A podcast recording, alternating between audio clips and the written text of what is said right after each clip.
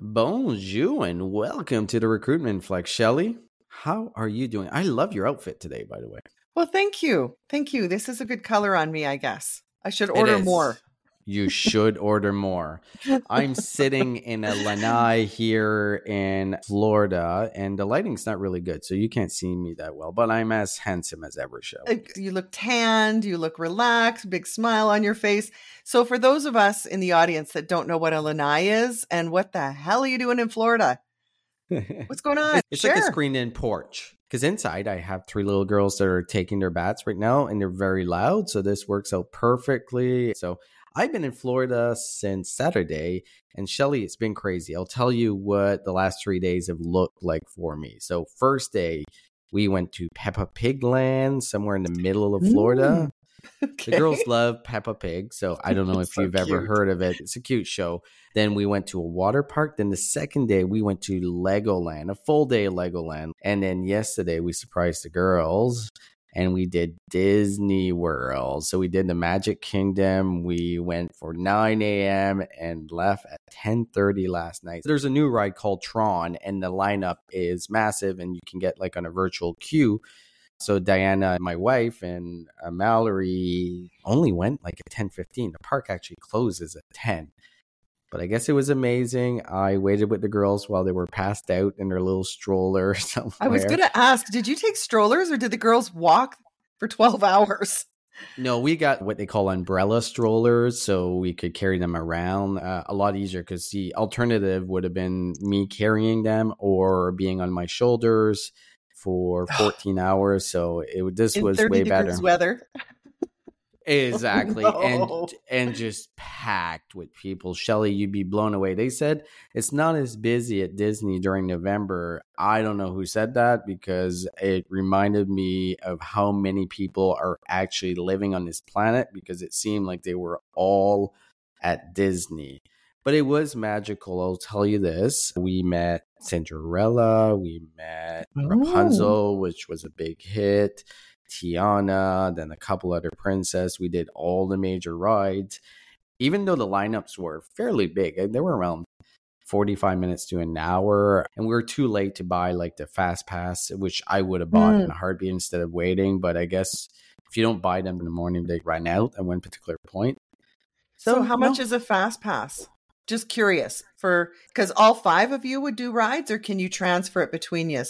You pretty much need it for everyone. So it's thirty dollars oh, okay. fast pass for each person. So it'd be like one hundred and fifty dollars, which uh, I told you before to show how much we paid for one day Disney. I will pay that extra just to not wait in line up like I did. But I'll tell you, the girls were fantastic. They entertained themselves in the lineups. They didn't complain. There was no whining, no meltdown.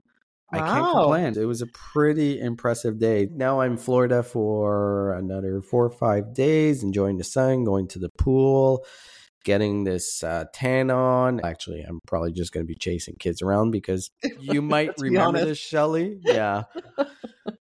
it's not really a vacation when you have young kids, right? It's a vacation for them, but you're basically it's the experience that you're going through. And I'm sure you remember that it's a lot of work for parents. Like mm. there's no relaxing. Honestly, you're probably getting in 10 times the steps that you would at home. Right? Ooh. Oh, like, yes. I will need a vacation from this vacation, but I'm not complaining. Speaking of traveling, you remember when we were in Nashville? And I think we even talked about this on the show. We had this lovely Uber driver. And of course, we couldn't help ourselves. You know, how long have you been driving Uber? And he tells us that he just got laid off from his job in cybersecurity. And both he and his wife came to the US and were both working in cybersecurity. And he'd been looking for work for a couple of months. And we were like, what?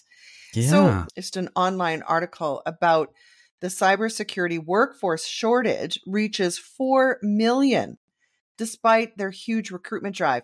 And I'm thinking, what? Like, how could that be? when we met an Uber driver who, who couldn't find work or an offer. Like I, I'm starting to wonder how so hard broken. this guy was looking for a job because he was a great personality. I don't know how great his skills were in cybersecurity. because we were shocked then, and we see these articles, and I've Yeah. heard it in other sources as well. Cybersecurity is one of the most sought out High demand, after yeah. high demand role out there. So uh, maybe he was full of shit. Maybe he was just loving being an Uber driver, and that's the story he's telling his wife. Like, I can't get a job. I got to keep doing Uber. Maybe you think? I don't know. I tend to think that recruitment's broken. that could be the case. That very much could be the case. How about we jump into To- the news? Yes. Let's go. So, Shelly, have you ever been to a WeWork location? I have. I have. There was one in Calgary, and I had a friend who was using the space there. And so it was right downtown. I'm just trying to remember the building it was in, but it was really impressive. It's beautiful. You never saw the movie, right? I No. forget what it's called. It's based on the book Billion Dollar Loser, which is a fantastic book. I think it was on Apple TV here in Canada and That's the US on haven't seen it. Hulu. Oh, It was on Apple fantastic story. Mhm. This week it came out that WeWork is very close to filing for bankruptcy. Maybe five years ago, this company was worth 50 billion or valued, sorry, at fifty Okay. billion dollars. And Yeah. now it's filing for bankruptcy. And obviously, when he started, he was all over the place, right? He was trying to build a massive empire and basically built this business just off a cult of character. He was a presence that was able to get money in ways that no one could.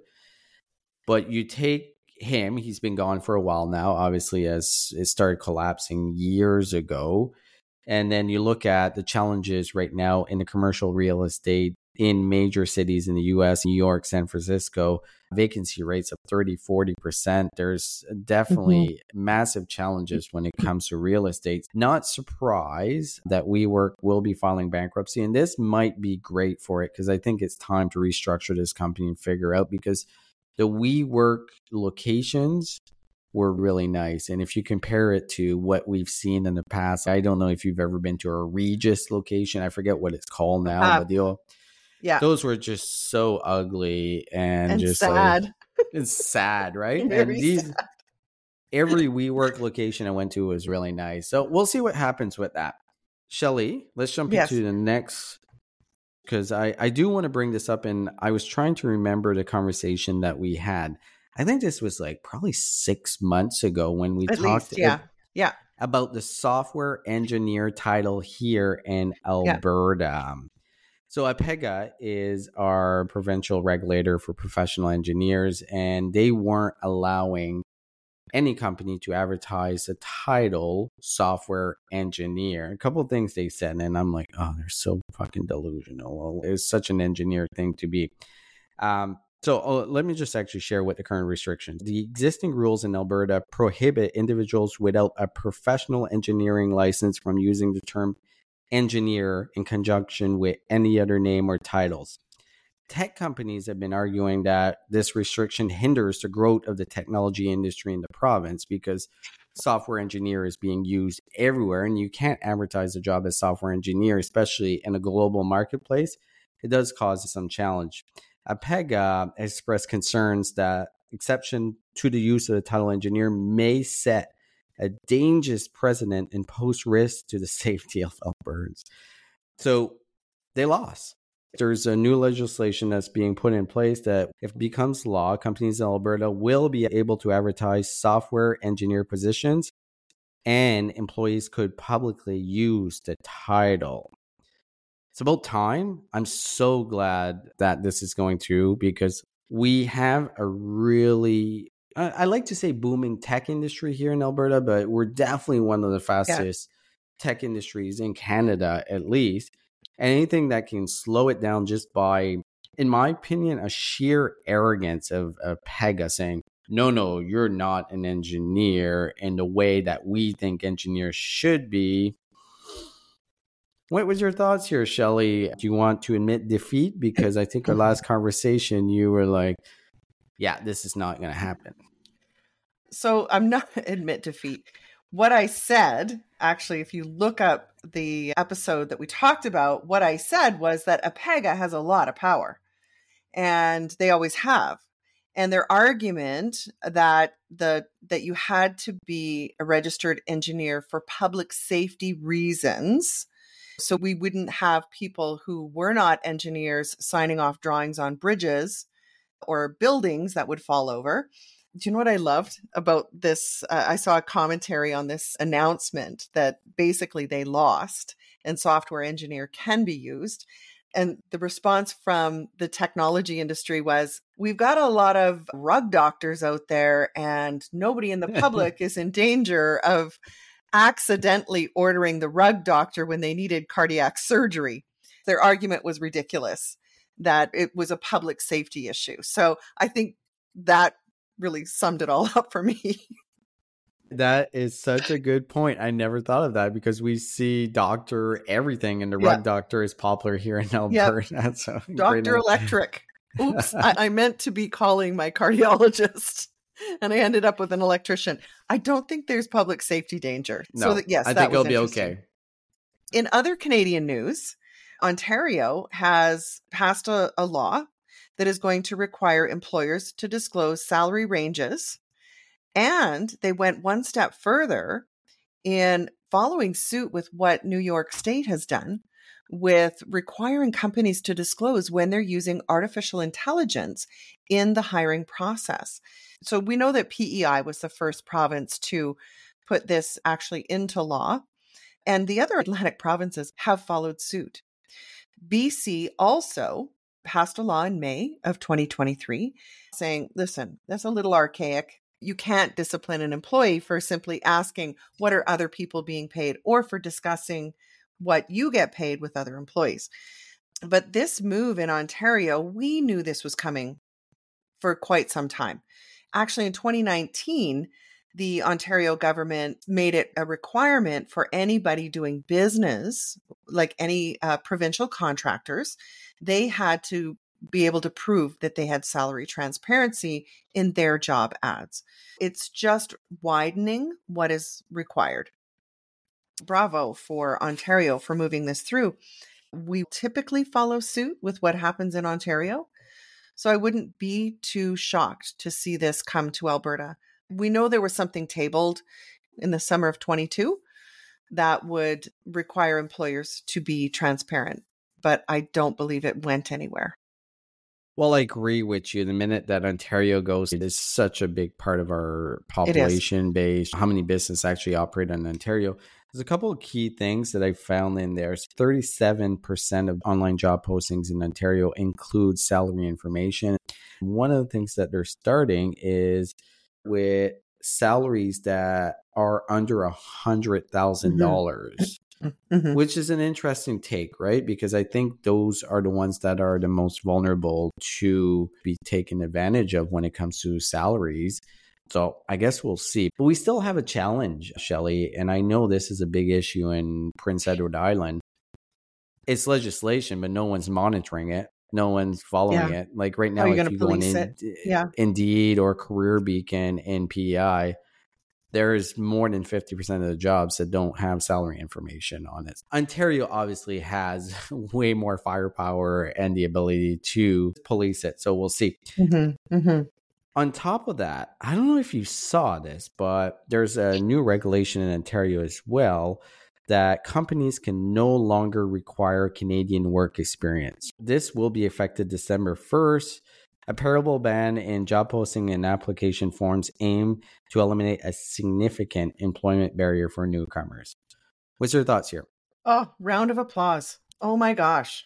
One of the biggest problems that we have in Canada is that we are discriminating against individuals who may have experience, foreign experience.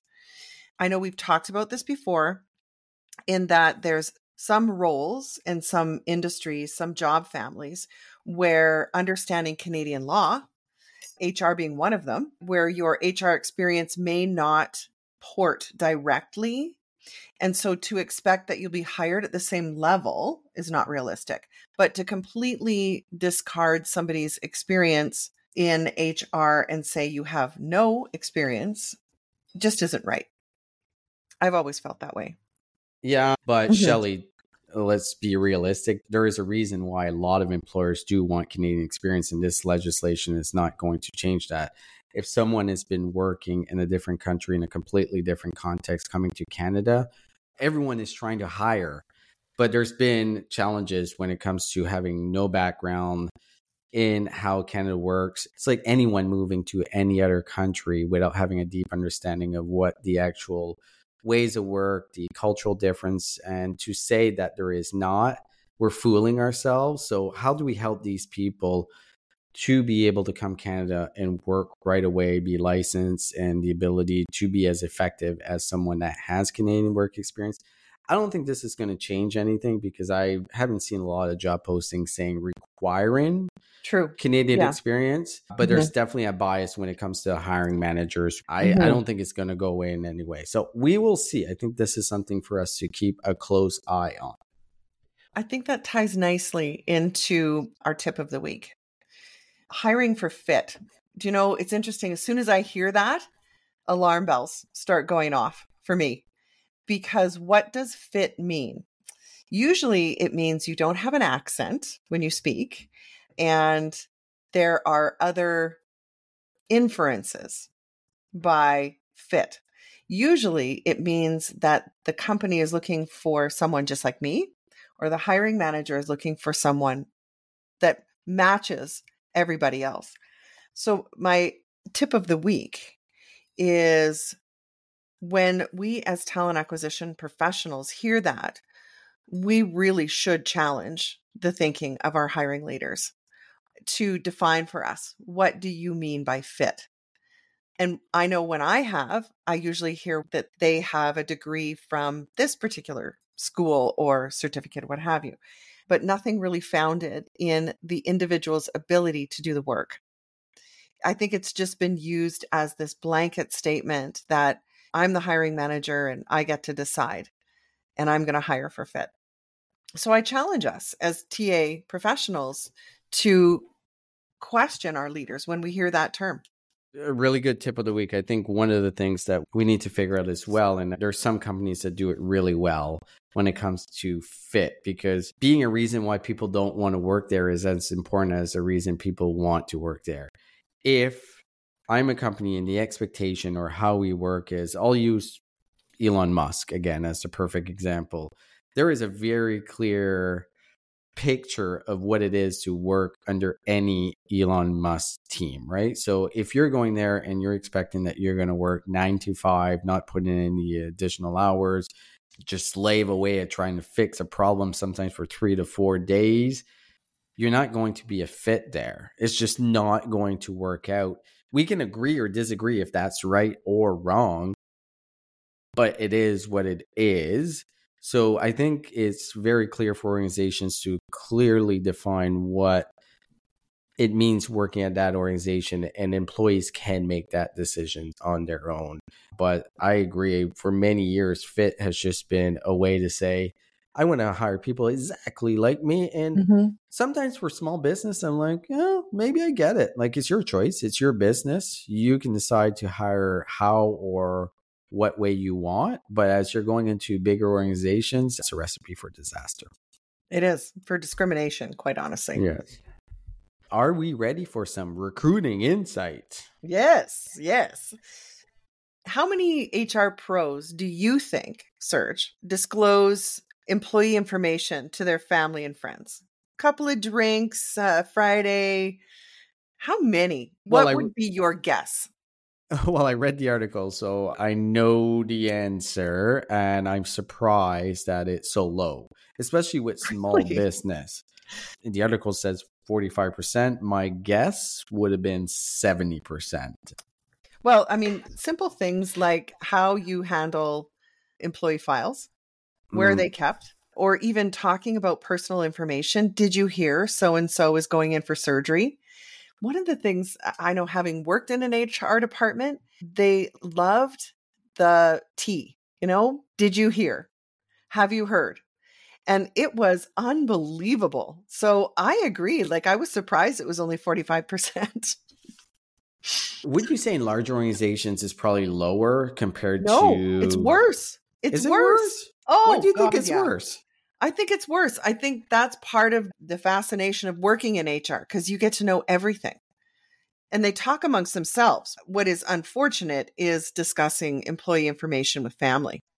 I agree with you. I think there's somewhat of a power dynamic when you are in HR. You feel you have this information. And let me just point out some of the key stats here 45% of HR professionals say they or a colleague shared personal employee information with family or friends. 47% say a colleague has been sent an employee's personal information via cell phone and did not delete it from the device. 53% of HR pros or their colleagues have accessed employee information from a personal computer. 67% of employees have email or texted documents containing personal information during onboarding. And I think this is exactly the tie into talent acquisition we get a lot of information up front, especially after mm-hmm. we hire. What are we doing with that information? And it goes to the point of email as we're dealing with hiring managers and sharing this information with the hiring manager instead of using the system of record that you should be using. This is the perfect example because I can tell you if it blows up, it's not going to be good for you. If it leaks, if it gets in the wrong hands, and think about yourself. Would you want that information to be shared? It's quite scary, actually. Not surprising that we are that cavalier with employees' information. Cavalier, yes, certainly talking to friends and family. The fact is that if you're in a big company and you're using like a Workday or Success Factors, getting managers to log in and use the system is the challenge. Yeah. And they're like, just send me the resume. And so you end up emailing it, right? That's exactly what happens because hiring managers get so frustrated with having to log in and do everything within the system that they build systems around it. This is what happens, I think, when technology is selected without consulting your stakeholders. Well, the difference is a lot of hiring managers would not know the difference, right? In all fairness, anyone picking, say, Workday, UKG, or say Taleo or Oracle's recruiting cloud, it's probably not being chosen by talent acquisition or even HR. It's probably being chosen by IT. But that should be the number one questions. Are hiring managers going to be using it? And the majority don't, which yeah. Did we even bother to ask them as they're being expected to use it on a deli, but we never hmm. asked them what they wanted. That's yeah. a good point. That's a really good point. They probably, probably asked like, the VP and they're like, yeah, we'll use it. Yeah, it's great. But never down to people that actually are using the system. So, our next recruiting insight now's the time of year we start looking into 2024. That seems like all I'm talking about lately is what are your plans for 24? And there are three trends, according to this article, that are impacting recruitment. We've certainly heard enough about AI in the recruiting process. However, there is some AI, not generative AI, making decisions for us or anything, but there are some tools like virtual assistants and scheduling tools that I think will have a positive impact in recruitment. Taking those things that are time consuming and repetitive and automating them. There's also a lot of companies that are starting to educate themselves. Certainly, we saw a lot of that happening at HR Tech. If you weren't there to buy something, then you were there to learn something. And I believe, according to this article, and it resonates, it sounds true enough, that there will be more organizations are going to be saying no to generative AI because there is still so much being developed. Like it's not that well known exactly what it's doing. And with the laws in New York having accountability, using AI responsibly. So I think companies are starting to pump the brakes especially if they're in market right now for buying any sort of new HR technology. And it is extending the buying cycle. So that's a trend we'll probably see in 2024. And certainly none of our friends that are in the HR tech space want to hear this, but it is going to extend the buying cycle of new technology. And the vendor landscape needs to understand that HR leaders who are going to market are going to be under more scrutiny because no one wants to lose their job for buying a tool that ends up being biased. Hot take, Shelly. Here's my hot take. Okay, what's your hot take? there is no one more biased than a human being. And I think we are way overthinking of how really? AI is biased because we're still very early in the game. And I think the concern with AI is when it comes to assessing candidates based on the job description is where the challenge has been, right? No one's going to be complaining about you leveraging AI to schedule interviews, create job descriptions, all of this stuff. If anyone is putting the brakes on that, I think you're a little bit crazy. Because of the laws that you just mentioned, and we talked about Ontario earlier on, there's a little bit of hesitation. Mm-hmm. But I think we're idiots because I can't see any machine that is more biased than a human unless we took the most biased human and trained all of the AI when it comes to matching. But I do agree. I think right now we're in a standstill because we were all so excited about generative mm-hmm. AI when it came out in November last year. It really gave a new attention to like different tools across the board. Shelly's just too good not to use. Like even after interviewing, like say Paradox and Eightfold and how they're leveraging AI in their tools. We just released the interview with Remote Bridge and how they're leveraging AI. And we're leveraging AI right now because I have kids screaming in the background and you can't hear anything because AI is being used in this software to block out noise that is not directly in the mic. Yeah, AI is not going anywhere, but it's going to be a little bit of hesitation trying to figure out okay, what does this mean? Like, what's at risk? You are probably right in the short term, but when we're talking a year from now, Shelly, I think every tool that's out there in the HR tech space will have some AI element, and we saw it at HR Tech. Well, I hope so. Yeah, God. I want to yeah. jump into the last recruiting insight, and I guess this has been a conversation for oh ever since these open to work banners have come out, but it created a little bit more attention in last week because there is an ex Google recruiter that came out and basically said that if you have an open to work banner, it means you're desperate and no one's going to hire you. The name of this Google recruiter is Nolan Church. He is now the CEO of a talent workplace continuum. I'll be honest, I didn't research Continuum that much. I wasn't that interested, but I'm assuming there's a take here, right? There's a reason why he's saying this.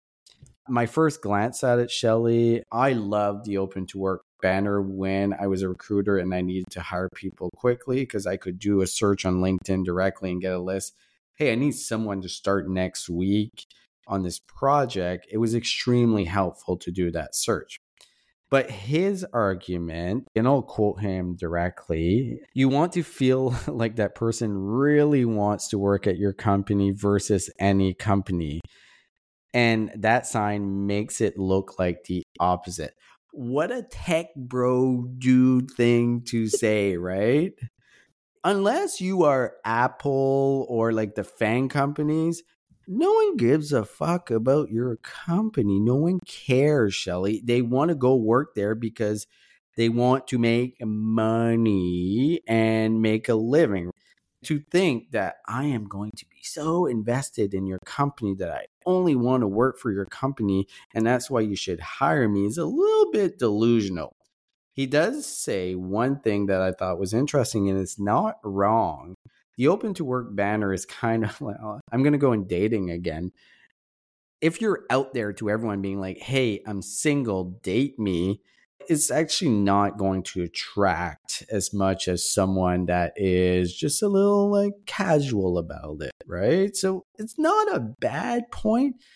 But I think he lost all credibility when he says to that earlier point of they should only want to work for my company. So when I see that banner, it just seems they're desperate. Uh, Shelly, I, I'm very curious to see what your take on this is.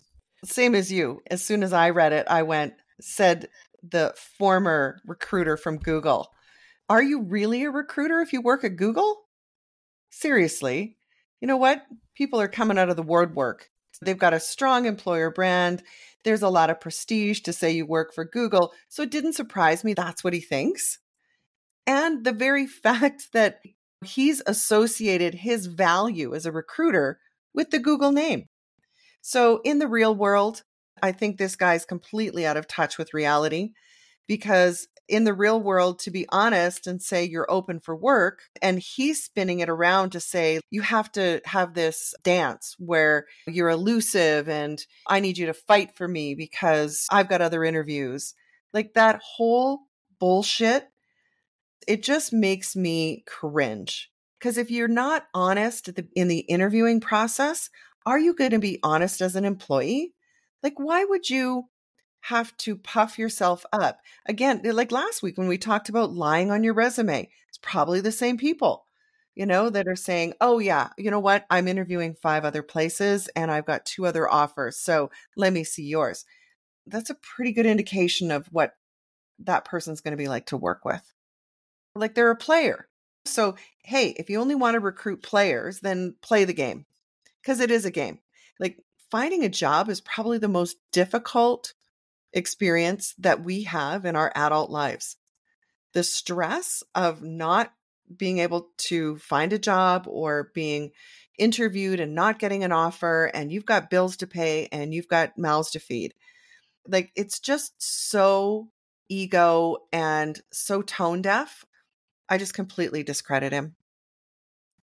You brought up a couple of really good points. If you are a recruiter at Google, are you really recruiting? No. It's such a good point because it's probably the easiest job in the world when literally every email every reach out, you get a uh-huh. response uh-huh. and everyone's interested in working for you. I wonder if his perspective would be different if he worked for Jim's Plumbing mm-hmm. Uh, I think that would be a completely different approach, and he would find it a whole lot more challenging. And he would be open to looking at those open to work banners. Actually, that would be his first source of recruiting, would be there. Shelly, the other point that you had there, and I think it's a really good one, we're lying to ourselves. Like the whole job search recruiting is like, will we ever get to a point? I don't think so where we'll just be honest. We'll have actual real conversations about things that are mm-hmm. true instead of playing the charade. But on that note, Shelly. Yes.